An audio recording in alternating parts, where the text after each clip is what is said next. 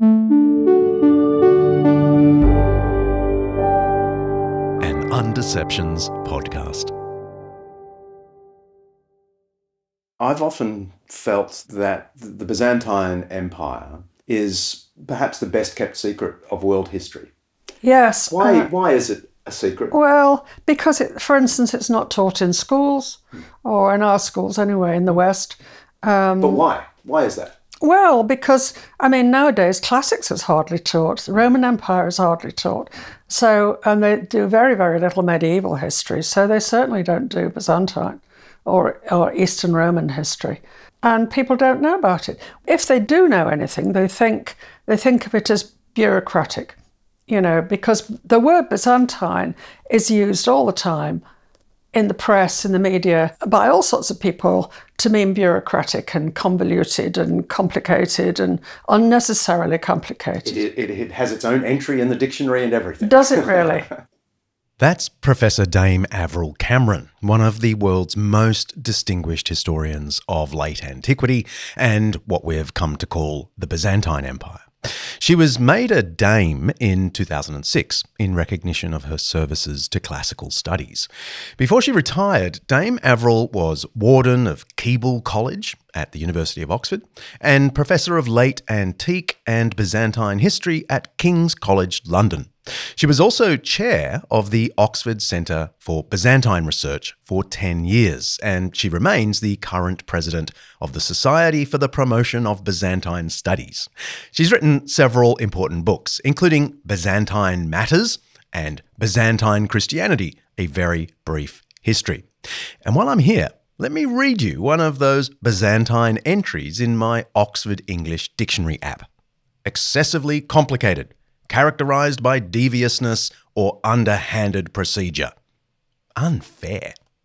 Well, I know. Well, there we are. What can we do? I try to say that, of course, it was bureaucratic in the sense that it had a functioning civil service, a functioning state apparatus, but, um, you know, it wasn't bureaucratic in that sense. It wasn't any more bureaucratic than other states.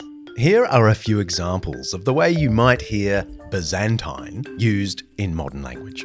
The contest for the Republican nomination will follow the usual path, a Byzantine series of state by state caucuses and primary elections, in which Republican voters will send delegates to a national convention to select the nominee. His Byzantine behavior has reduced the Commission to a useless and a toothless tool. Casola hit out.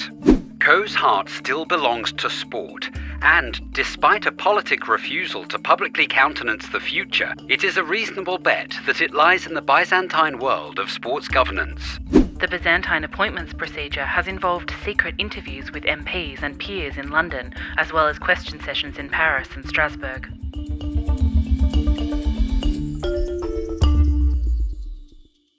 Those news clips from places like Bloomberg News and the UK Guardian use Byzantine to describe complicated red tape with a hint of deviousness.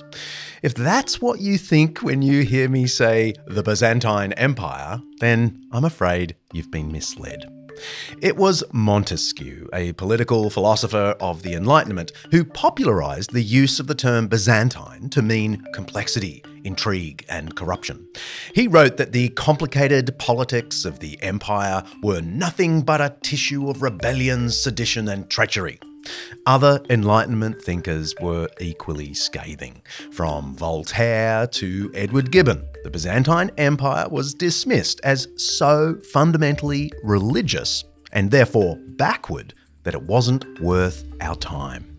As Peter Sarris writes in his excellent Oxford Very Short Introduction to Byzantium, Holy Byzantium was represented as a prison of the intellect and the soul. But the reputation is undeserved, to say the least. The Byzantine capital, Constantinople, was famously fortified with an impenetrable three wall network, which preserved it from foreign conquest for centuries. But the Byzantine Empire itself doesn't have to be impenetrable to us today.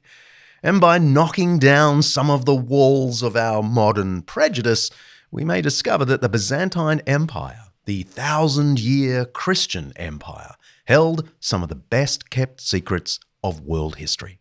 I'm John Dickson, and this is Undeceptions.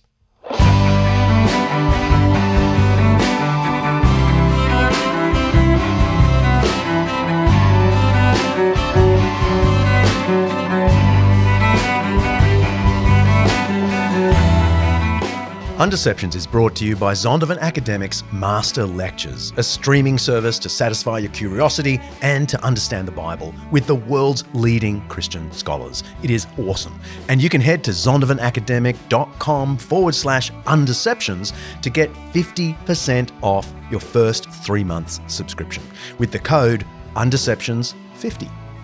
Each episode of Undeceptions, we explore some aspect of life, faith, history, science, culture, or ethics that's either much misunderstood or mostly forgotten.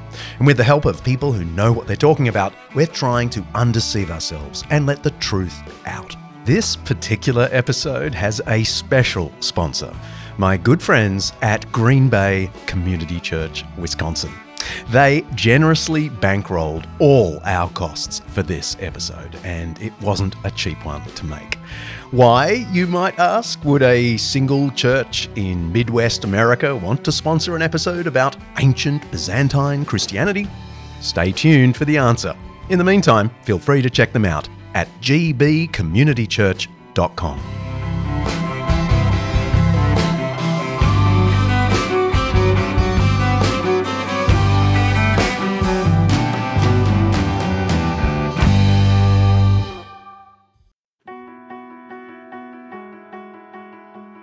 This episode of Undeceptions is brought to you by Zondervan Academic's new book, The Truth in True Crime What Investigating Death Teaches Us About the Meaning of Life, by acclaimed cold case homicide detective J. Warner Wallace. After years of investigating the causes behind deaths and murders, chasing leads and solving crime, Wallace decided to focus some of those same instincts on the most notable death in human history, the death of Jesus. And while a few of Wallace's cases remain open, unsolved mysteries, the death of Jesus obviously wasn't one of them. His investigation transformed him from atheist to believer. Many of us are hooked on the latest true crime podcast. I'm looking at you, my darling buff. But Wallace reckons there's more than mere entertainment to be found in some of the big murder mysteries of his career. The Truth in True Crime offers some of the lessons Wallace has learned about human nature from both his murder investigations and ancient biblical wisdom. It's a cool idea for a book.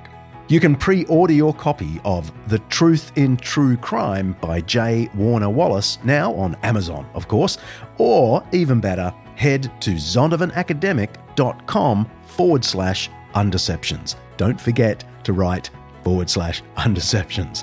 zondervanacademic.com forward slash undeceptions.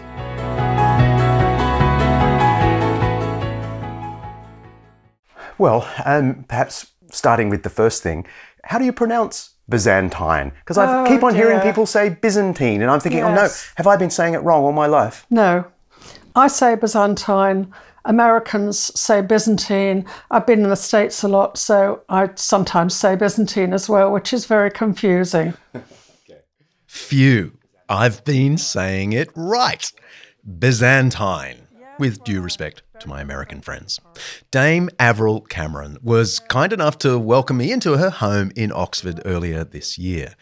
I don't know if you can tell, but I was a little nervous meeting her.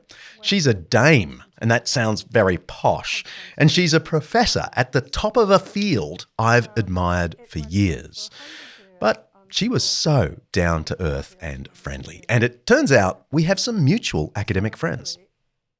Okay, well, we'll stick with Byzantine. All right, I'll try. That's what I learned at Macquarie University. yes, well, I'm very good friends at Macquarie. After the interview, Dame Averil tells me she's just been chatting online with my friend Professor Alanna Nobbs of Macquarie University, my alma mater. You may remember her from our episode on Constantine. So I got a selfie with Averil at the end and sent it straight to Alanna. Fun. Anyway, that's just for free. The thing is, the Byzantine Empire was not called the Byzantine Empire until long after it was gone. Those within it just thought of themselves as Romans. It's one of the odd things we really have to get our heads around in this episode. We often hear that the Roman Empire fell in the 400s AD to the Visigoths and Ostrogoths, but that would come as a huge surprise to the millions of people living in the eastern part of the Roman Empire right up through the Middle Ages for almost another millennium. It's an entirely Western European perspective to think of the fall of Western parts of the Roman Empire as the collapse of the Roman Empire per se. Many go further into the silly. They describe that period from, say, AD 500 as the Dark Ages, which allegedly persisted right up until the clever people of the Renaissance saved the world in the 13 and 1400s. But that completely misses reality. Way back in Emperor Constantine's day, 313 to 337, the capital of the Roman Empire had already moved from the city of Rome to an ancient Greek city known as Byzantium in the northwest tip of what today we call Turkey. This was a much more strategic location from which to govern such a vast empire. Constantine rebuilt the city of Byzantium on a massive scale and then renamed it after himself, of course, Constantinople, or modern day Istanbul. The effect of all this, long before the city of Rome fell to the Goths, was to shift the centre of gravity in the Roman Empire to the east, to what we call Greece and Turkey and Syria and Israel and Egypt.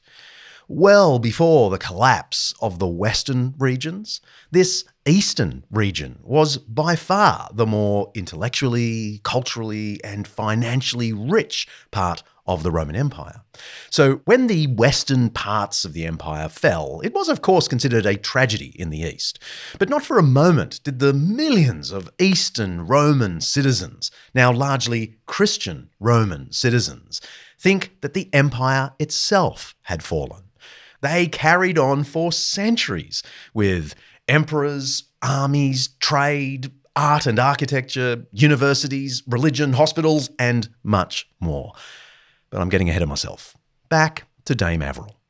What do we mean by the Byzantine Empire? Can, can you just, um, as, as briefly as you like, give something of the chronology and geography of this thing?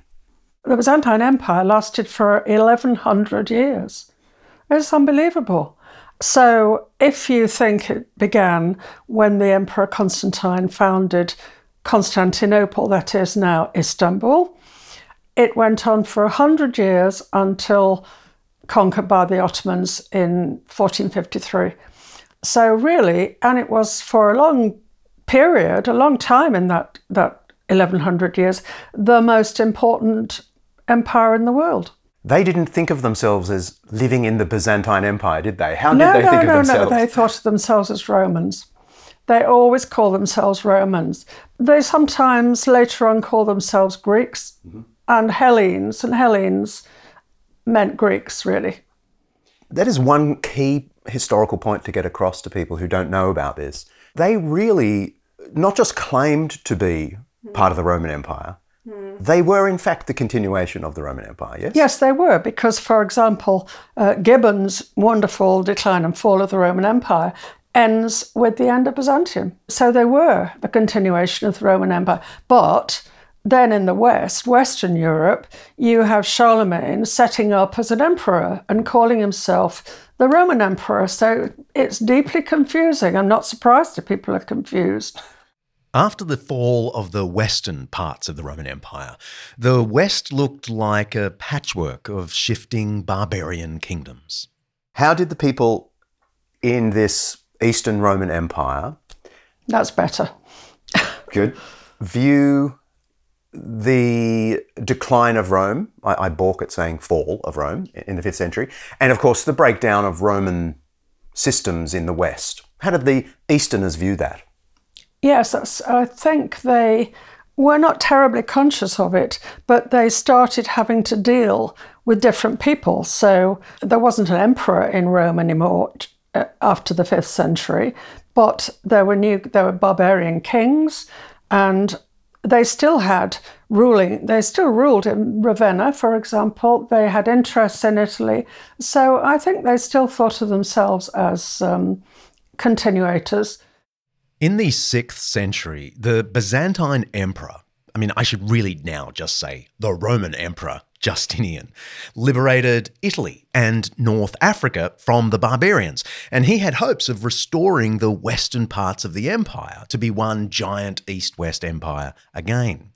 Justinian was viewed as a second Constantine, not just because of his important military victories and almost 40 year reign from 527 to 565, but also because he was a staunch supporter of the Christian church perhaps even more so than Emperor Constantine. Justinian is credited with transforming the Roman Empire into a thoroughly Christianized society. So I want to talk about Justinian then. Yeah. Tell us something about him, because the little I've read, he seems an extraordinary figure. How, how do we not know about him Well, in you a normal know, education? there are these wonderful mosaics in Ravenna of Justinian and his wife Theodora. So that's always something we think of. Well, now a lot of historians are very hostile to, to Justinian, but he was also seen as he brought Roman law, he codified Roman law, he did incredible things. He built cities and churches all over North North Africa, for example, as well as Italy and other parts of the what was the Roman Empire. So he's a kind of Janus figure. You can't you can't put him down, you can't pigeonhole him. So he was both Roman emperor and the first of the Byzantine Eastern Roman emperors. And that was uh, pretty difficult.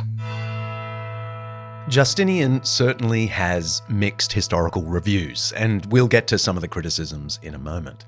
But he was incredibly diligent. He earned himself the nicknames the Sleepless One, a bit like Winston Churchill, I guess, and the Many Eyed Emperor, because he made sure he was across everything. One of Justinian's first great acts as the emperor was to codify Roman law. He commissioned the archivists and lawyers to collate all of the valid decrees and laws of emperors from the second century up to his own day. He wanted to standardize and harmonize the whole thing. On my bookshelf, the Codex of Justinian extends to three large volumes, each of about 800 pages. The code influenced later canon law, that's church law, which in turn influenced the wider Western legal system. One of the interesting laws ratified in the Codex of Justinian confirms churches as places of refuge for runaway slaves, victims of revenge, or refugees fleeing danger.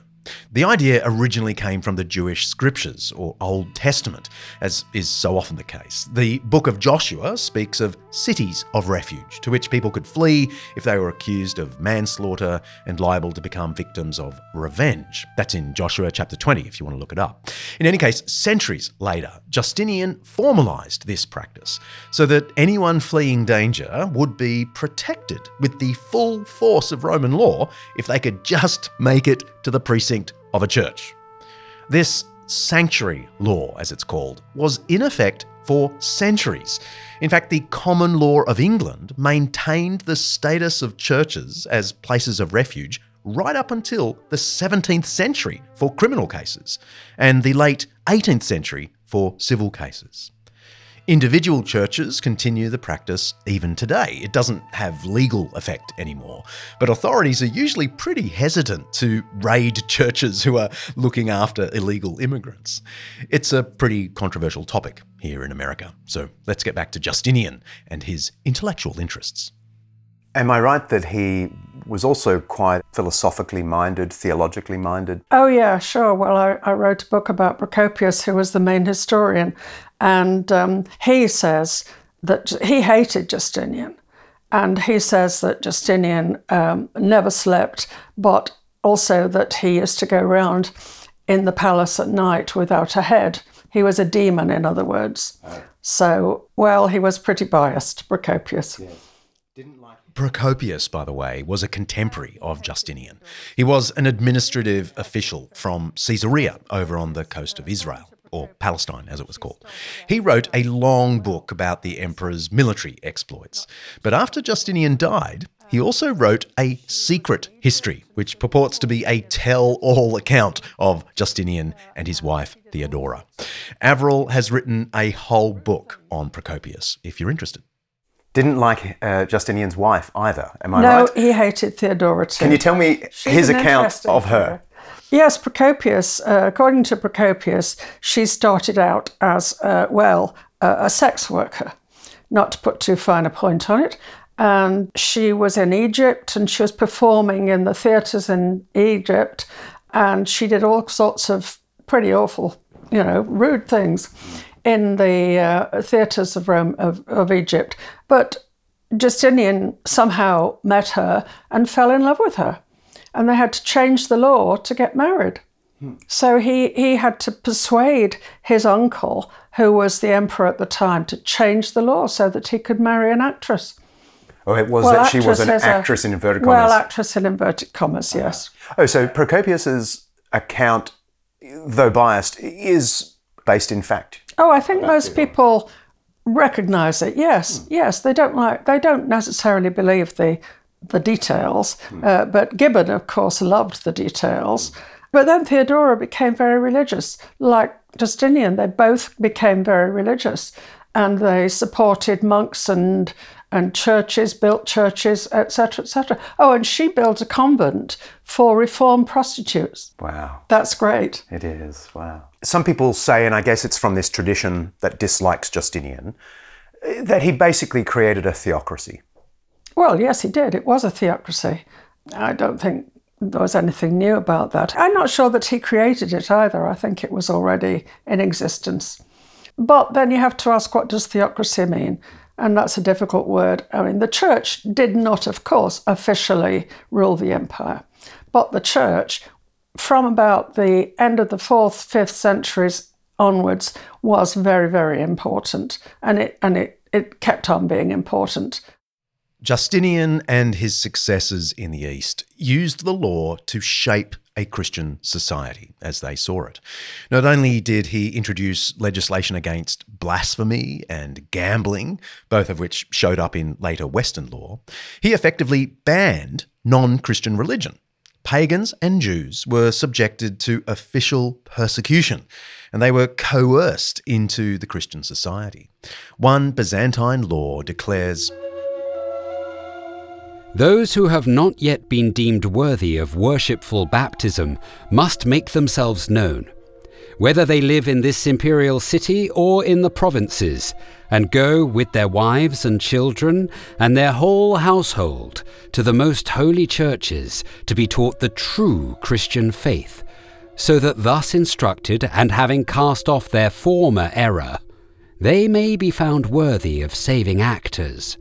Or if they despise these things, they shall know that they shall have no part in our empire, nor shall they be permitted to be owners of movable or immovable property, but they shall be deprived of everything and left in poverty. Another law around the same time, AD 529, closed down the famous Philosophical Academy of Athens, which centuries earlier had been the most venerable school in the ancient world. Some see this as a move against classical learning itself, an act you'd expect in the so called Dark Ages. But that overlooks the fact that this particular academy, under the leadership of a certain pagan academic, had been practicing divination and other occult rituals. So Julian, as a Christian, shut it down. But at the time, it was seen as unremarkable, partly because there were much bigger and much better schools of classical learning, which Justinian's empire fully supported. The one in Alexandria in northern Egypt, for example, was arguably the greatest centre of learning in the world at that time. More significant by far, in my view, was a law of Justinian that aimed to end the influence of pagan professors forever. A century and a half before him, the pagan emperor Julian had expelled Christian professors from the great classical schools, and there were a lot of them actually. Get rid of the intellectuals and you'll sideline the movement. That was Julian's idea. Well, I'm sad to say, Justinian returned the favour. He didn't want pagan professors infecting the youth, so he sacked them and expelled them. Education wars and cancel culture are nothing new. I've read a book called Byzantine Hospitals and was quite taken aback uh, because it's precisely in this period, isn't it? Justinian started to build hospitals in Yes. Constantinople and Yep, elsewhere. yep. Uh, can you tell me something about that extraordinary yes, yes. movement? Well, it was, the, it was the tradition of Christian charity and welfare, and um, the emperors, uh, Justinian and other emperors, built hospitals and old people's homes and places where orphans could go, and that carried on all the way through the empire as well. So they did good things. They weren't hospitals with very good medication, I suspect. Yeah, but they were trying to blend that ancient Greek tradition with Christian Yeah, charity. Would that be a were. fair assessment? They were, yes.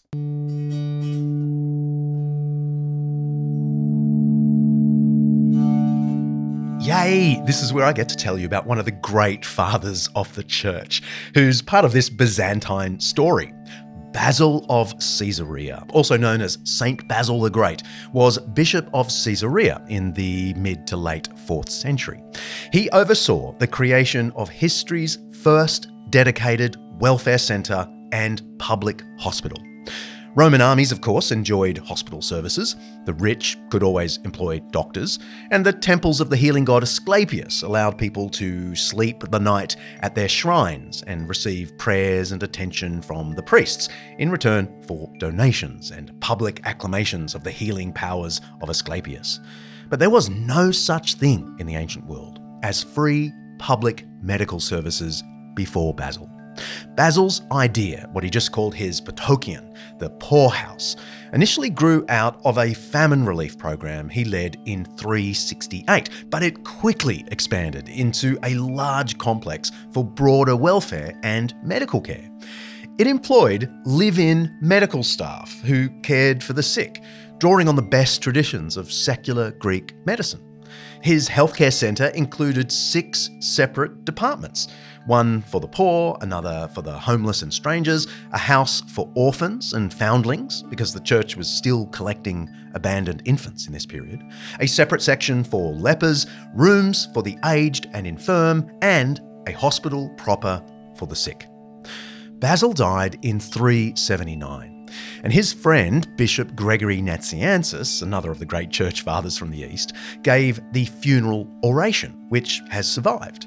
In it, he described Basil as the great mayor of an even greater city.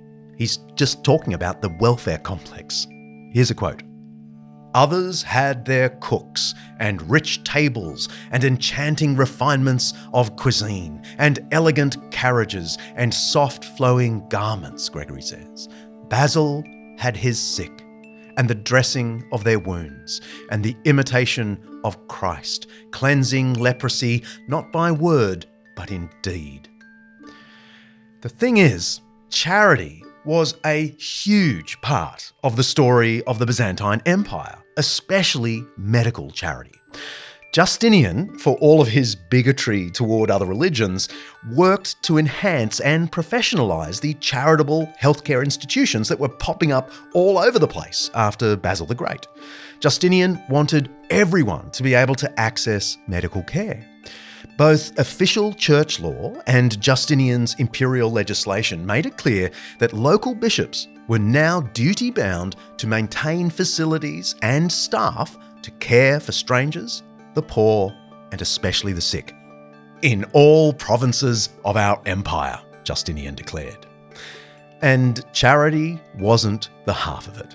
The Byzantine Empire was an intellectual powerhouse that ended up influencing the great Islamic intellectual tradition, and later the Western tradition as well. The intellectual and creative life of Byzantium. Peter Brown, the famous Princeton historian, said something to the effect of they never needed a renaissance.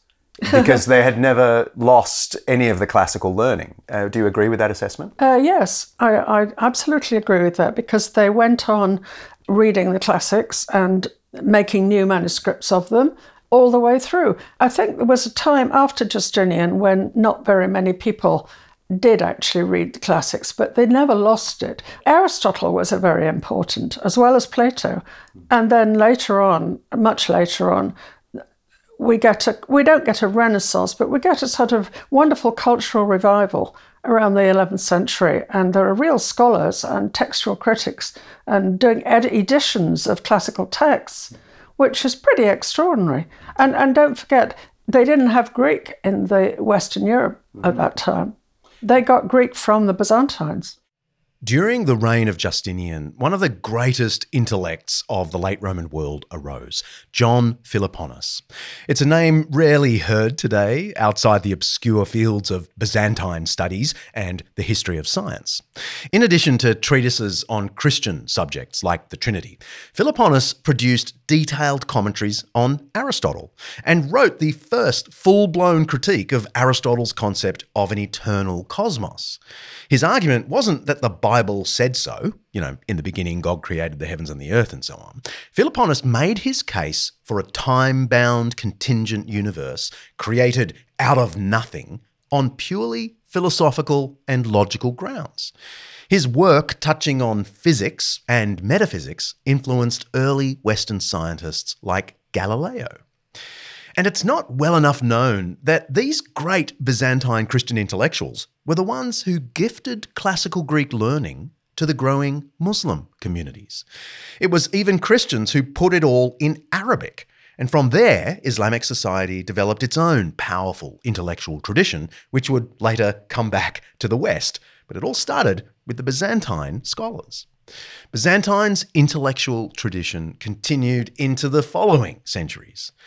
Princeton's Peter Brown points out, and I'm here quoting most of our finest manuscripts of the classics were produced in medieval Constantinople.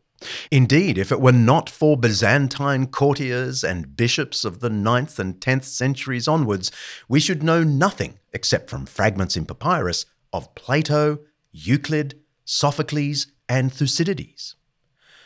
In the West, classical works existed in Latin translations, but it was the Byzantines, these Christian Romans of the East, that preserved the works of the Greeks in their original form.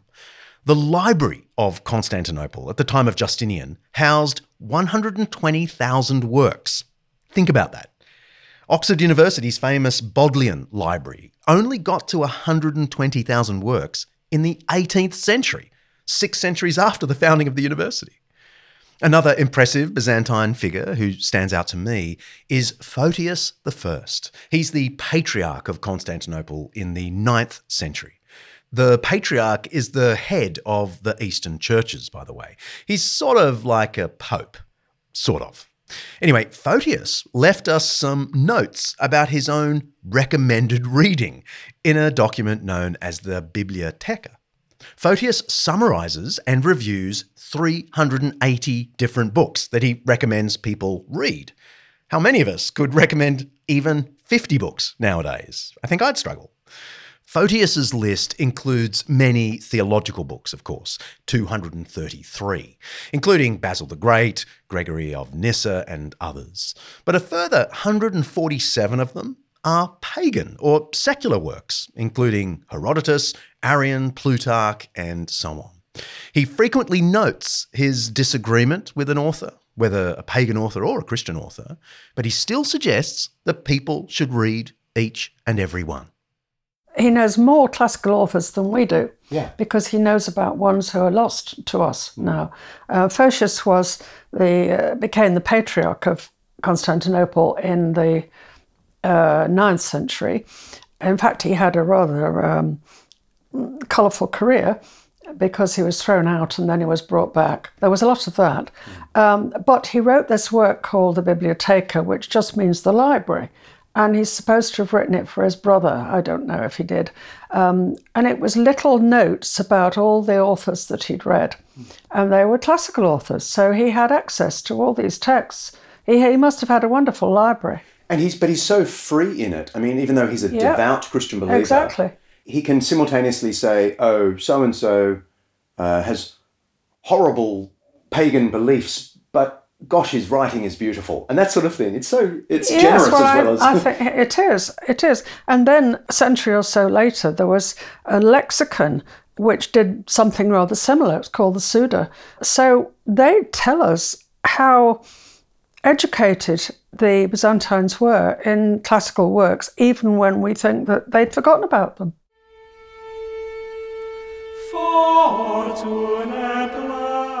It's interesting to me that Christianity continued to grow in both the wealthy, powerful East, the Byzantine Empire, and in the fractious, deteriorating West. In the uncertain times of the 5th century, just after the fall of the city of Rome, people in the western parts of the Roman Empire now lived under the rule of various barbarian kings. In this context, it seems people increasingly looked to the church, and especially to the Bishop of Rome, the Pope, as a source of social authority, legitimacy, and stability. Minor kingdoms in Gaul, or what we call the Franks and later the French, started to convert to Christianity. One king of the Franks was called Clovis. He declared his allegiance to Christianity around the year 500 and was baptized, which is probably the most Christian thing he ever did. The most famous king of the Franks was Charlemagne in the 700s.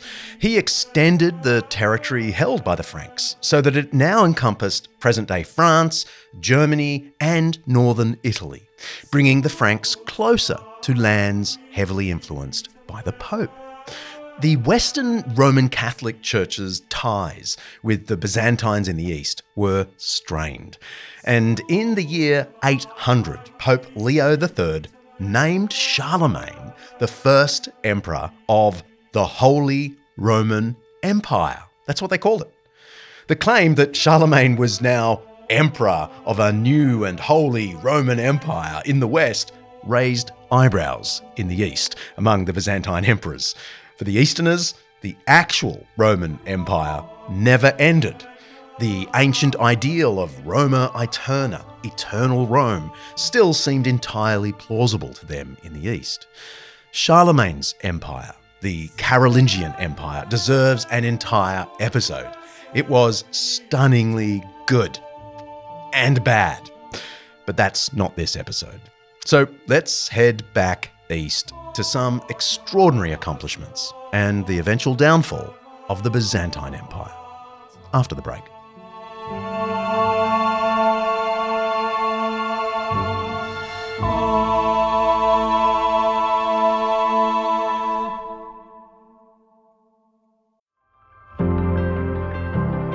In the Democratic Republic of Congo, corruption and conflict have plagued communities like Kindu for decades, and access to quality education as a result is scarce. Schools around Kindu, one of the poorest parts of the DRC, are often dilapidated, they lack basic essentials like books or even teachers. Anglican Aid is looking to change that. By making a tax deductible donation to Anglican Aid, you can play a crucial role in providing the tools and resources necessary to transform children's lives. Your donation will help workers on the ground in the DRC to rebuild classrooms, supply materials for students, and offer comprehensive training for educators. Already, there's been incredible progress. Five schools have been renovated, with over 600 students enrolled and thriving. But there's still plenty to do. Please visit anglicanaid.org.au forward slash undeceptions to lend your support to an organisation Buff and I have long trusted. Help empower children to do what we frankly take for granted chase their dreams, and build a brighter future for themselves and their communities. Go to anglicanaid.org.au forward slash undeceptions. Thank you.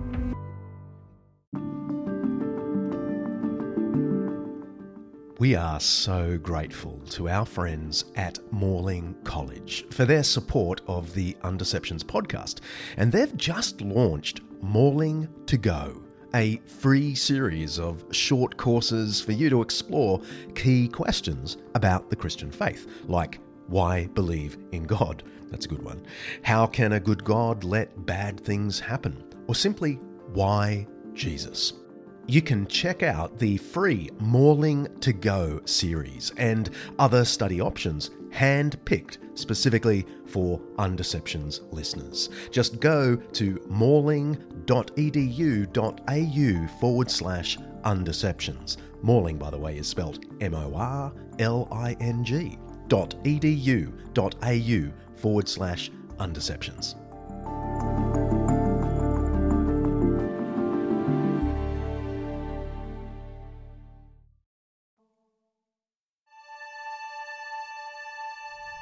We always get into this discussion of what is a painting and what is an icon. An icon is a painting, but it is not only a painting.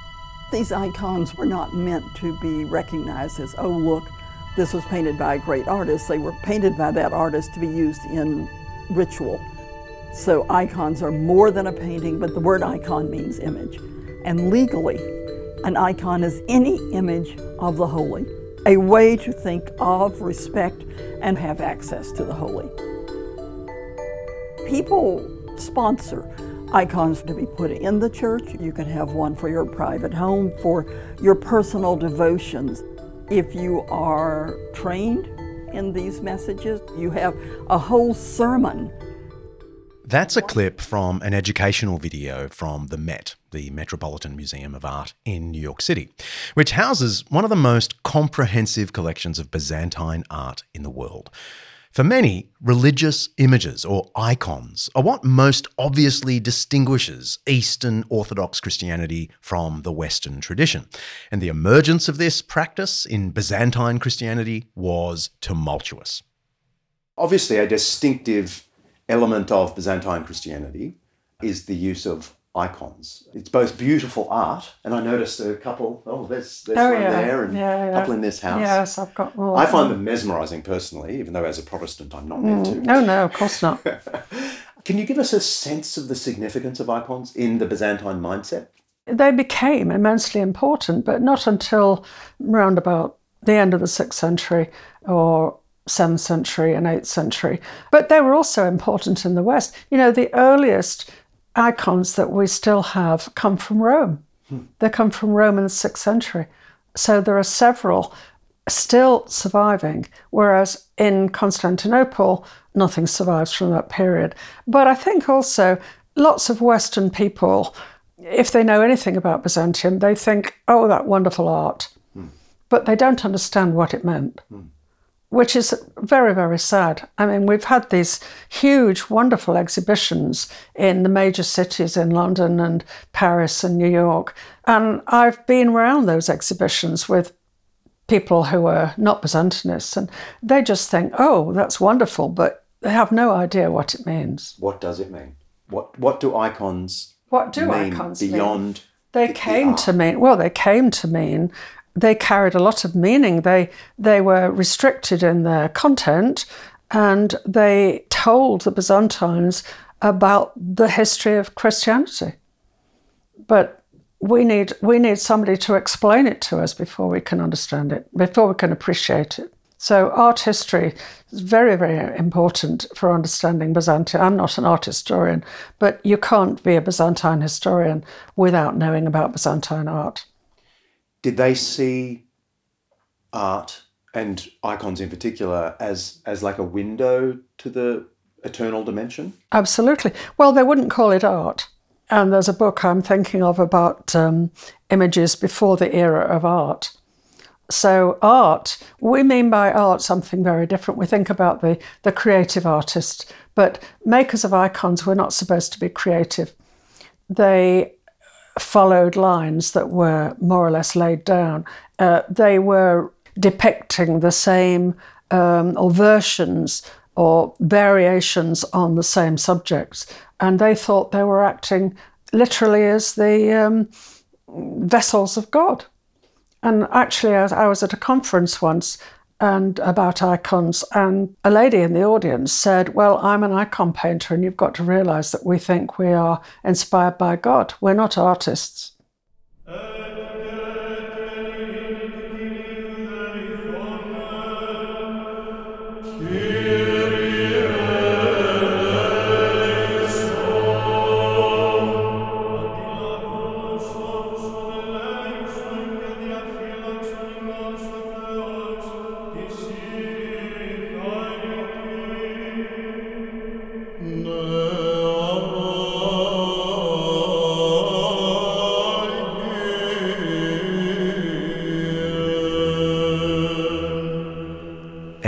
you've just been listening to some beautiful Byzantine hymn singing performed by Cappella Romana, and we want to really thank them for giving us permission to play this for you.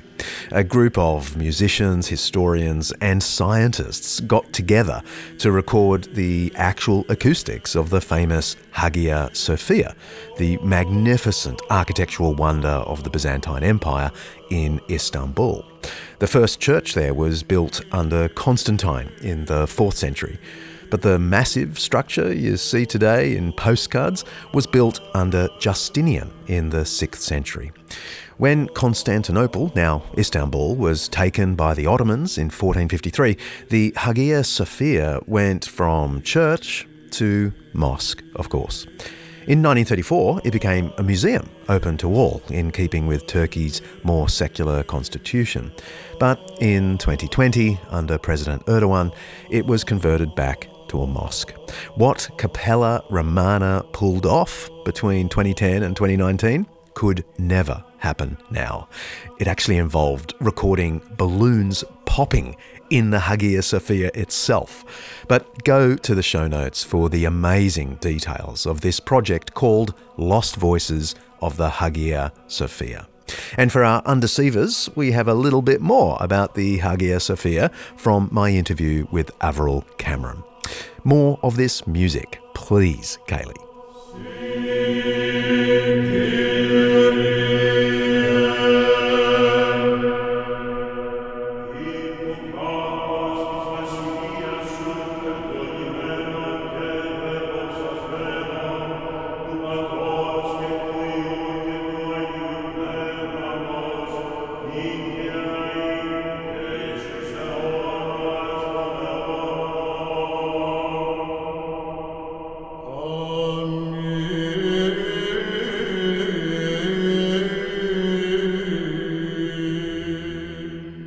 8th century, the Byzantine world was thrown into a century long religious controversy that centered on the appropriate use of these icons in religious worship. The Old Testament, of course, prohibits the worship of graven images. It's the second of the Ten Commandments. Yet icons and sacred images were becoming increasingly popular in this Christian period. We have written evidence that stories were beginning to circulate about the miraculous powers of these icons. Anxiety began to spread about whether images like these were acceptable in Christianity or not. It culminated in iconoclasm, which literally means image breaking. We have archaeological evidence that in some regions of Byzantium, icons were destroyed or just plastered over. The cross of Christ was promoted as the more acceptable decorative form for Byzantine churches, and a sometimes violent campaign was waged against those who persisted in the use of icons. According to Dame Averil, the reasons for this anxiety among the Byzantines at this particular time remain unclear. It may have been a type of reform movement from within. People perhaps looked at the rise of Islam and thought it was God's punishment on the Christians for this controversial practice of using icons. Whatever the reason for this iconoclasm period in Byzantine history, it didn't last. Icons grew once again in popularity and eventually it was wholly approved by the Byzantine religious elite. And that's why it's still encouraged in the Orthodox Church. The restoration of images shaped the Byzantine Church for centuries to come, says Dame Averil, and in many ways reinforced the shift away from the Roman Church in the West, which had long disapproved of icons.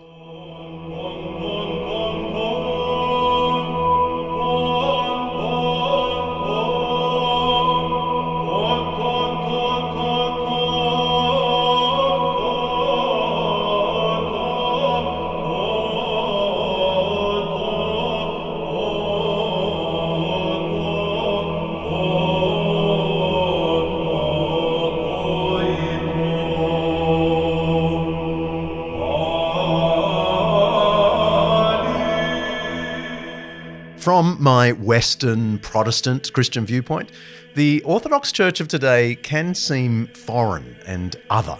And icons, at least for me, have a lot to do with that. I'm mesmerized by the aesthetics of icons, I admit that, but I can't get into them as windows to the spiritual realm, as the Orthodox see them or as reminders of God's own bodily incarnation in the person of Jesus, which is another way the Orthodox often explain icons. But it would be plain wrong to think of icons as the defining aspect of Orthodox or Byzantine Christianity.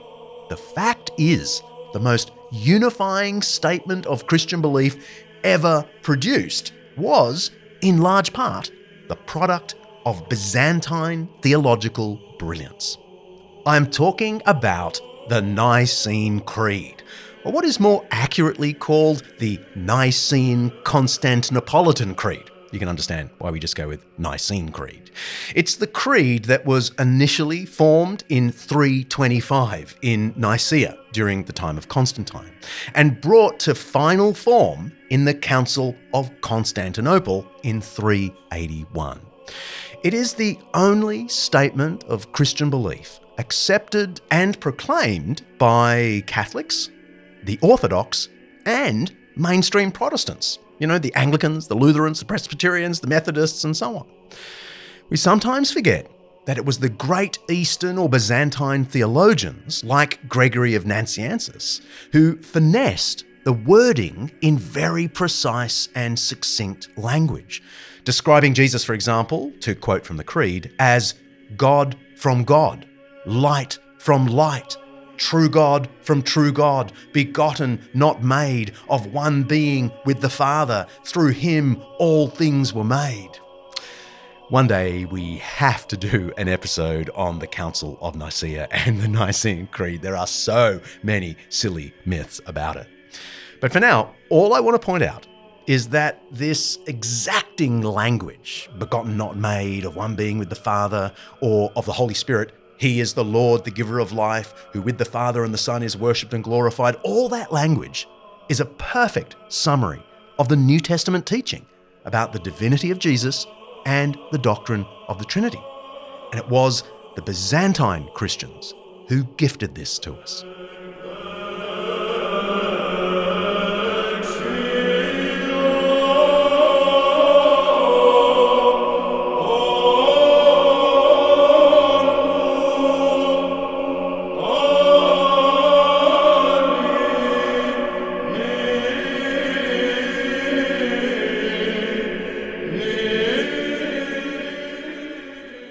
Byzantine Christianity is our Christianity. It started out as a single Christianity. And you then have to ask when and why did it separate? So we think of the East and the West as very separate and different traditions, but they were not. For centuries and centuries, it was the history, simply the history of Christianity. All these great figures like St. Basil hmm. and uh, Gregory of Nazianzen and um, Nazianzus, uh, John Chrysostom, mm-hmm. uh, and Basil's brother, Gregory of Nyssa. Yep. Uh, they're all um, late 4th century, mm-hmm. and they're revered in the West just as much as they are in the East. And rightly so. Fundamental, I mean... fundamental writers about theology. The Cappadocian Fathers, Gregory of Nyssa, Gregory of Nazianzus, and Basil the Great, are best known today in theological circles for their defense of the doctrine of the Trinity. But as I already pointed out with Basil the Great, all three were also passionate defenders of the poor and the sick. They were theologically conservative, rigorous, and uncompromising. That's how I reckon it should be. But socially, I think some conservatives today would dismiss these Byzantine thinkers as social justice warriors. One of the speeches of Gregory of Nazianzus, known as Oration 14, is titled On Love for the Poor. It is the most systematic explanation of the centrality of charity I have ever read. It is 10,000 words of biblical, theological, and logical argumentation, driving home the point that love for the poor is the supreme fruit of the Christian life. There is a lovely rhetorical build up in the speech through successive paragraphs. He goes like, faith, hope, and love are a fine thing, before offering a sentence or two on that topic. And then he goes, hospitality is a fine thing. And then he adds a sentence or two about that. And then he says, zeal is a fine thing, and so on. Humility is a fine thing. You get the idea. A thousand or so words into this oration, he reaches his point. We must regard charity as the first and greatest of the commandments, since it is the very sum of the law and the prophets. And its most vital part, I find, is the love of the poor along with compassion and sympathy for our fellow human being. We must then open our hearts to all the poor and to all those who are victims of disasters from whatever cause. From this paragraph, it's the kind of turning point in the oration. Gregory launches this massive barrage of arguments designed to leave his readers, especially the rich ones, with nowhere to hide. Gregory's argumentation on behalf of the poor, just like Basil's invention of the public hospital, massively influenced the Western Church, which itself became the great champion of the destitute and founded literally thousands of hospitals throughout Europe in the following centuries. As Dame Averil says, these Eastern fathers were and still should be revered in the West just as much as they were in the East. And here's why Green Bay Community Church, Wisconsin wanted to sponsor this episode. Under the leadership of my good mate, Pastor Troy Murphy, these guys have been trying to do something Byzantine in the best sense of the word. They don't just want to be a worship centre, they want to be a community centre a locus of all kinds of good things in the city of Green Bay. They run leadership programs for locals. They have a large Giving Tree food pantry for people in need. They have garden plots on their campus so neighbours who need to can grow stuff and support their families. They run disabilities events and they're a member of the Green Bay Chamber of Commerce.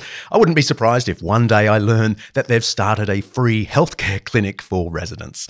Basil the Great would be chuffed. Check them out, gbcommunitychurch.com. Thanks, guys, for bankrolling this episode.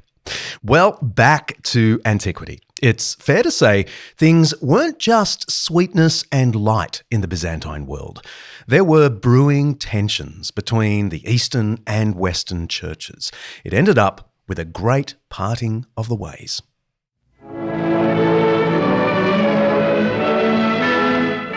The beginning of a pilgrimage into history. Pope Paul VI leaves Rome Airport on his precedent shattering trip to the Holy Land. Even as he boards the plane, he creates a series of historical firsts. He is the first pope to fly, the first pope to leave Rome since 1809, and the first pope to visit the Holy Land in nearly 2,000 years. That's some historical news footage from 1964 of the first meeting between the Roman Catholic Pope and the Eastern Orthodox Patriarch since what is known as the Great Schism.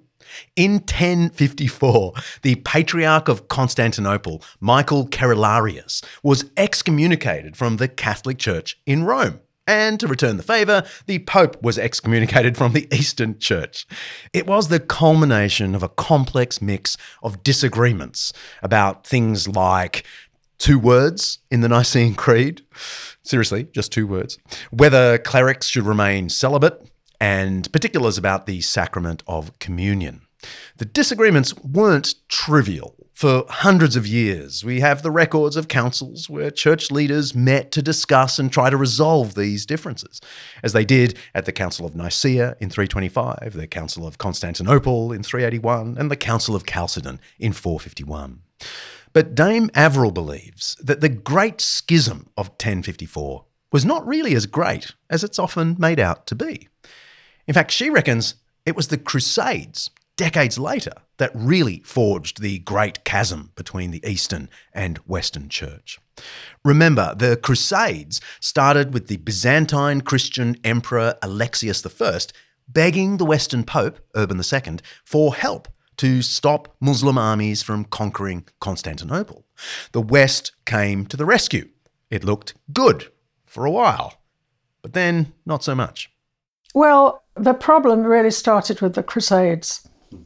And when uh, Venice, for example, uh, started to um, want to go to the Holy Land and seize territory, first of all, the Byzantines thought they could work with them, and then they realized they couldn't. And so things became very difficult then, and they started hurling insults at each other.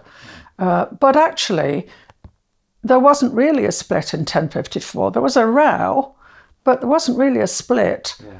until even later than that. It's always called the Great Schism. And, I know, and, and so I know, but it's one, yeah, one thinks. I know, but it's not really. Right. I mean, it was there were quarrels, mm-hmm. uh, but it didn't really end hmm. uh, the the unity of the church. It's really easy to oversimplify the Crusades. So, if you're looking for more in depth listening, you should check out our two part series on it episodes 41 and 42 God's War. But all we need to know for now is that the terrific success of Islam took everyone in the ancient Near East by surprise. Only a few years after Muhammad's death, his armies defeated the Eastern Roman Byzantine army on the Golan Heights near the border of modern Israel and Syria. They moved south, taking Jerusalem and Palestine in 637 and all of Egypt in 642, and on they went. Let's go from 7th century right through to 1453. Yeah. So what happened? I mean, because prior, so in Justinian's period and shortly after, the Byzantine Empire is massive. I mean, yeah. It, hard to fathom. And then Islam comes along. So can you can well, you just take us there was something through... in between ah. because what happened in between in that period, the the Far East um, was really the territory of ancient Persia, Persian Empire or Iran, and Byzantium and Iranian, Sasanian Persian Persia fought a m- massive war at the end of the sixth and beginning of the seventh century. And that really wore the Byzantines out. Mm.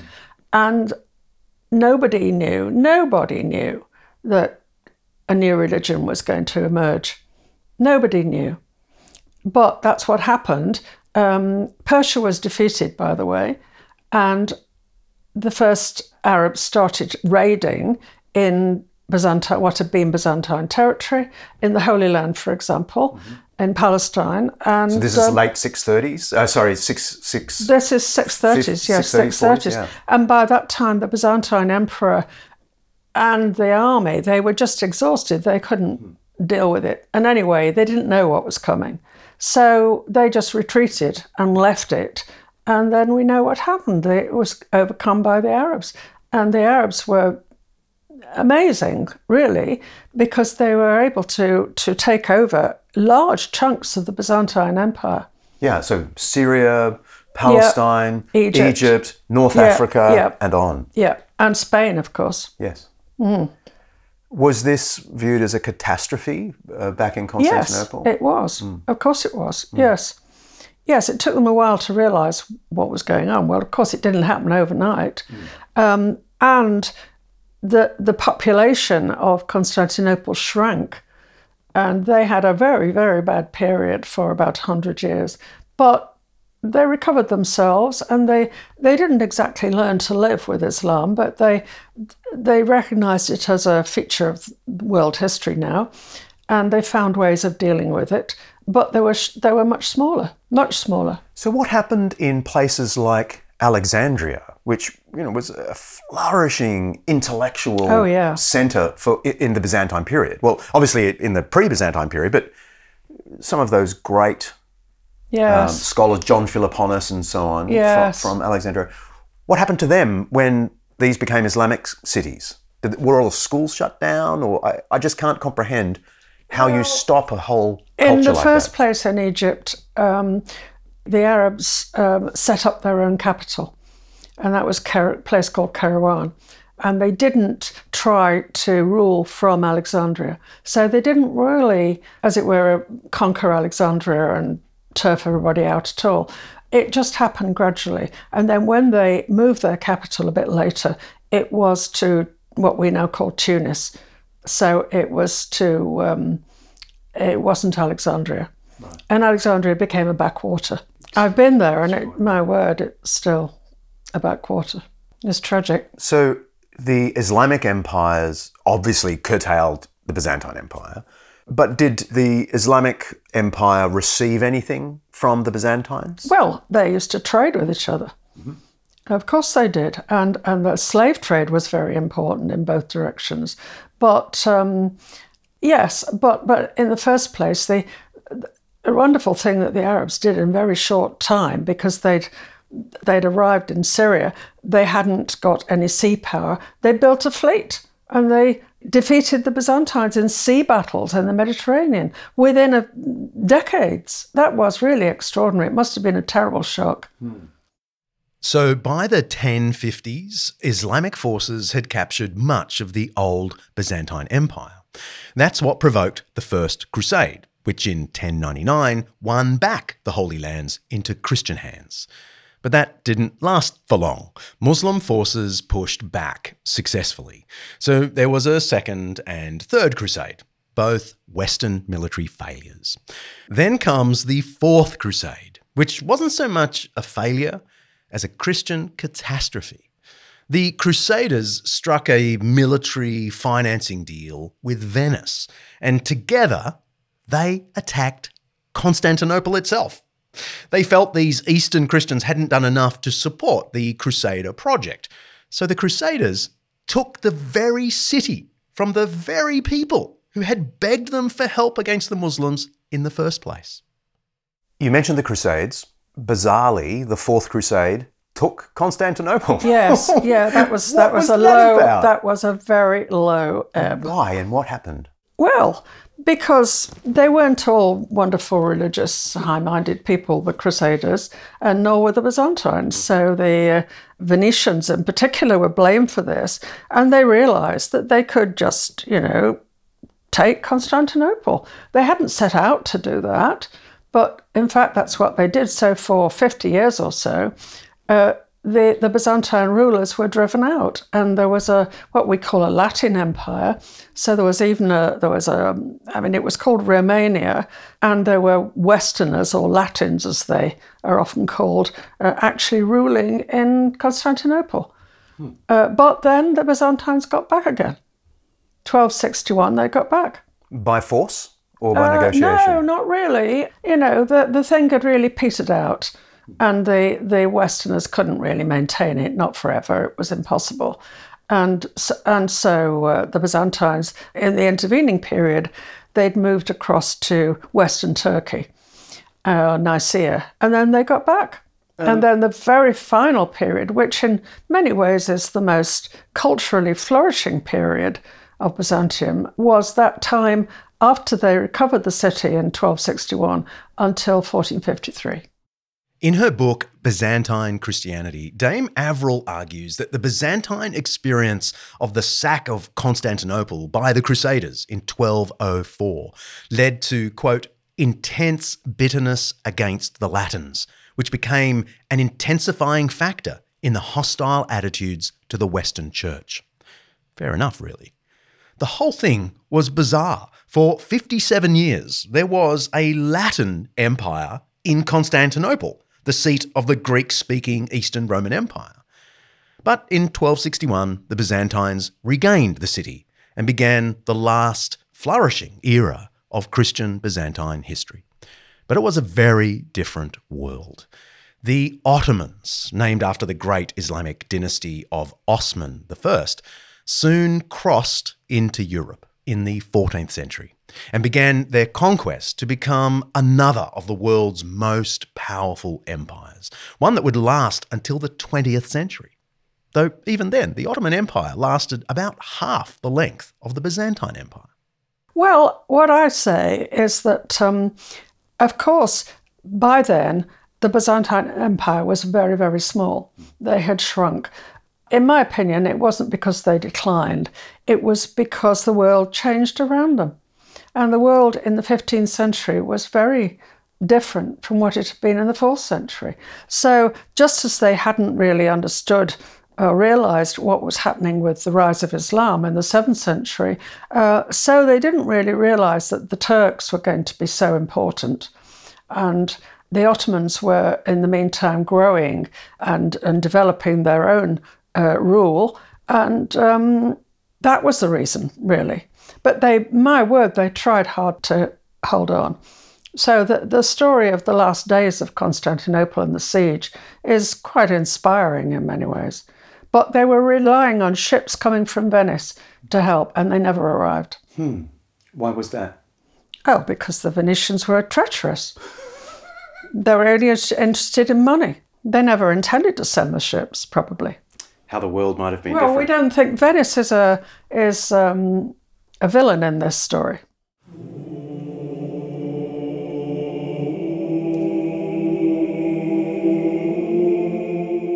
At the turn of the 15th century, the Byzantine Emperor Manuel II Palaeologus made a desperate visit to the West to ask for help to beat back the Ottomans, who had surrounded his lands. He visited Paris, and he even dined with King Henry IV of England, where one courtier wrote of this meeting I reflected how grievous it was that this great Christian prince should be driven by the Saracens, he means the Muslims, from the furthest east to the furthest western islands. O God, what dost thou now, ancient glory of Rome? But the West, of course, demanded that the Byzantine Church accept the authority of the Western Pope. And Manuel couldn't do that. Manuel's successor, John VIII, attempted to accept those Western terms, but the Eastern bishops said no chance. So they couldn't look to the west, so they looked to the north, to Russia, the only state still ruled by an Orthodox, that is, a Byzantine Christian monarch. Maybe they would protect the Orthodox world. Constantinople did fall to the Ottomans in 1453. Even Russia couldn't stop this final collapse of the Byzantine Empire. But here's the weird thing Russia came to see itself as the protectors of the Orthodox or Byzantine culture and religion. And so, just as Constantinople had been considered the second Rome, so now Russian writers began to speak of Moscow as the third Rome. Ivan the Great, the Grand Prince of Moscow, married the niece of the last Byzantine emperor, Constantine XI, in 1472. And Ivan assumed the double headed eagle of the Roman and Byzantine Empire as his symbol of the Russian Empire.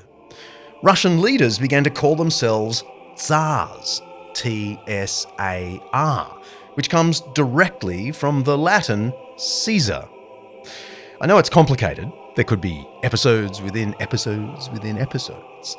But the thing is, the Byzantine influence is everywhere.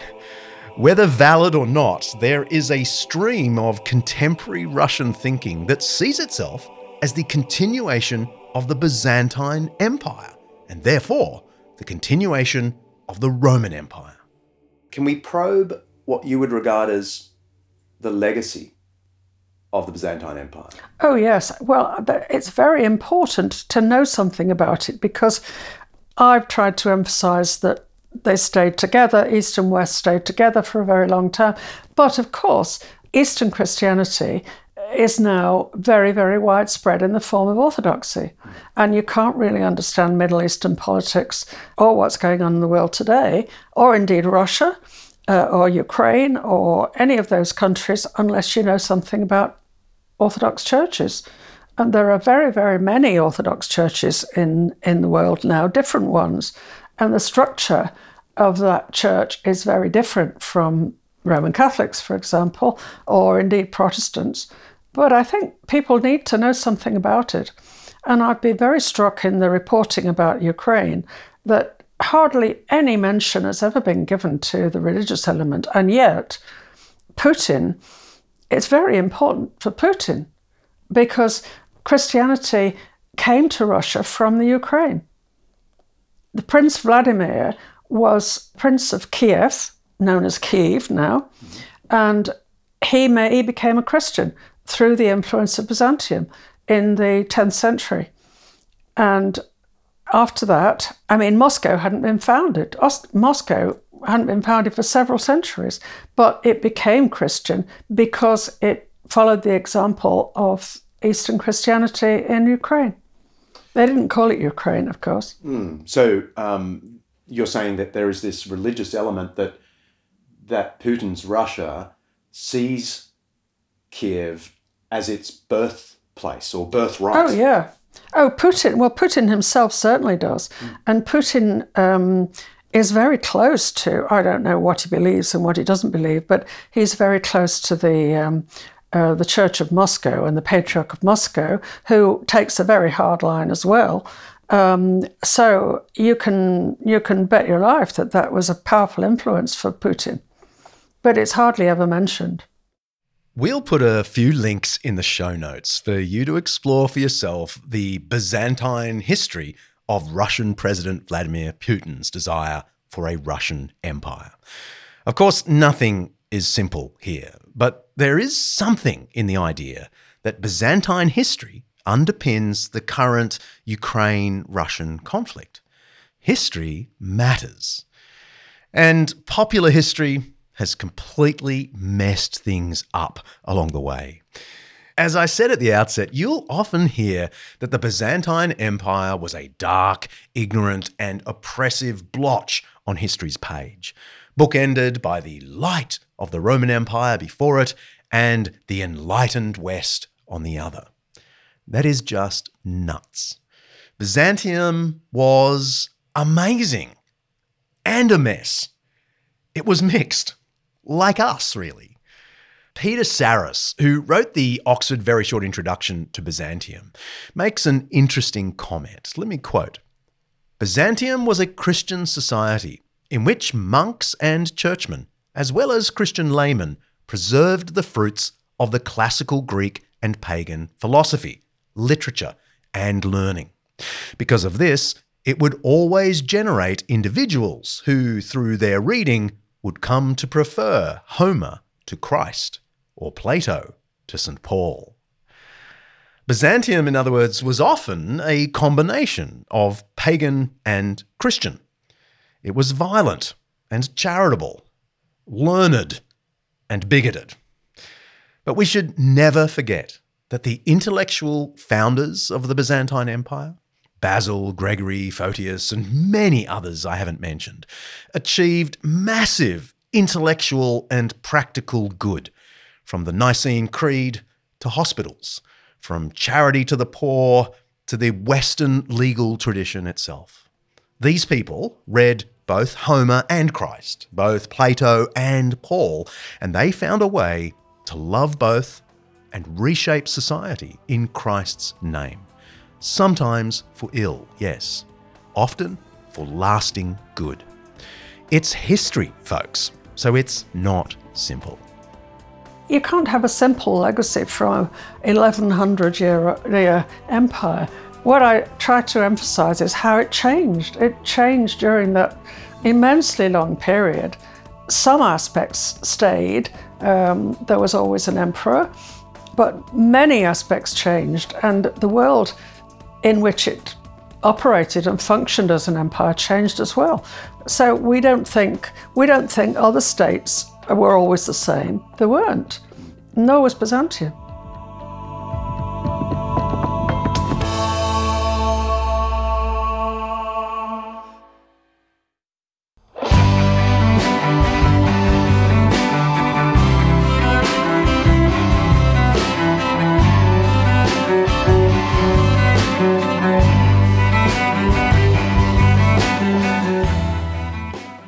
Like what we're doing, there are a bunch of things you can do for us, and we need them all. You can go to Apple Podcasts and give us a review.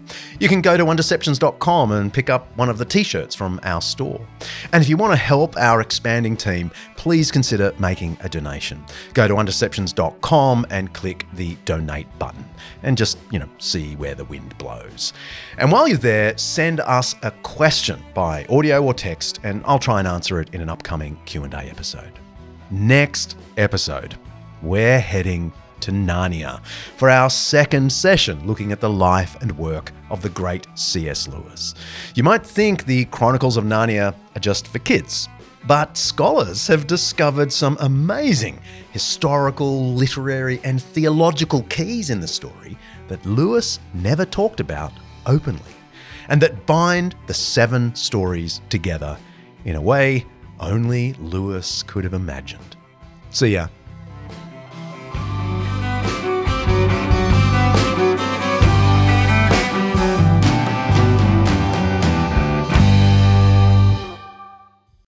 Undeceptions is hosted by me, John Dickson, produced by Kaley Payne, and directed by Mark Hadley.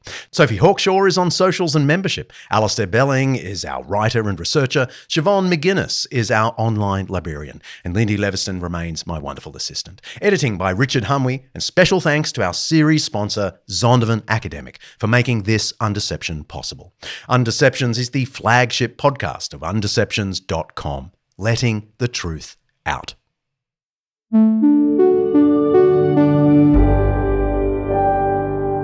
Undeceptions podcast.